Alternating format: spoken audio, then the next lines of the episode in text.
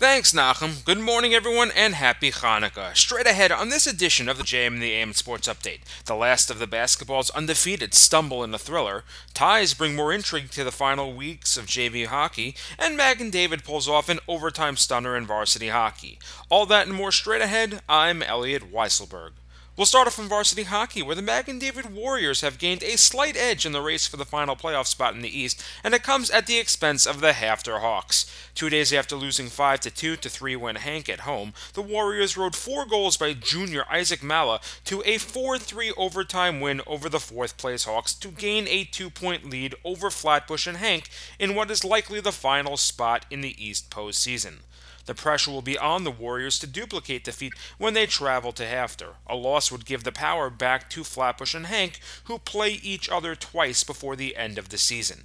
In other action, Kushner takes two from JEC, defeating them 5 1 and 1 0 over the week. Senior Josh Lando with the lone goal with under three minutes left in this past Sunday's contest, and TABC hands SAR its first loss 5 2. In JV hockey, two ties on the week ensure that separate races in the East and West will head into 2020 with tons of drama. In the West, TABC and SAR deadlocked at 3, ensuring that both teams remain without a loss. TABC is now 7 0 1 with 15 points, while SAR sits tied for second with undefeated Frisch at 10 points.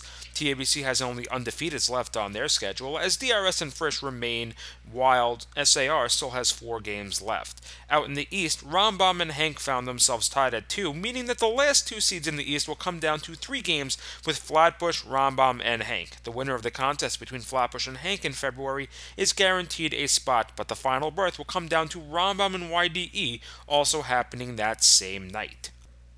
Over in JV basketball, the final undefeated Hardwood team fell Wednesday night as MTA knocked off TABC 47 44.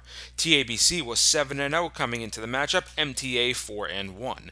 Now TABC, Frisch, SAR, and MTA all sit with one loss. All are basically assured of a playoff spot. The question as we hit the last two or three games of the year for the teams is who will stand up and whether there is still enough room for a team like Ramaz at 4 2 to jump into the conversation.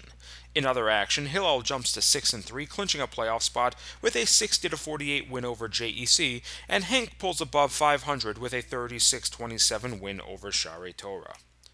Finally, in varsity basketball, the Magen David Warriors become the first team to hit double digits as they earn their 10th win on the season, a 65 53 win over YDE. Senior Albert Nasiri led the game with 17 in the win. Hillel will look to join them this week as they face Kushner on Monday night. The Heat earned win number 9 on Thursday night, knocking off JEC 56 44 behind 27 from senior Zach Citron.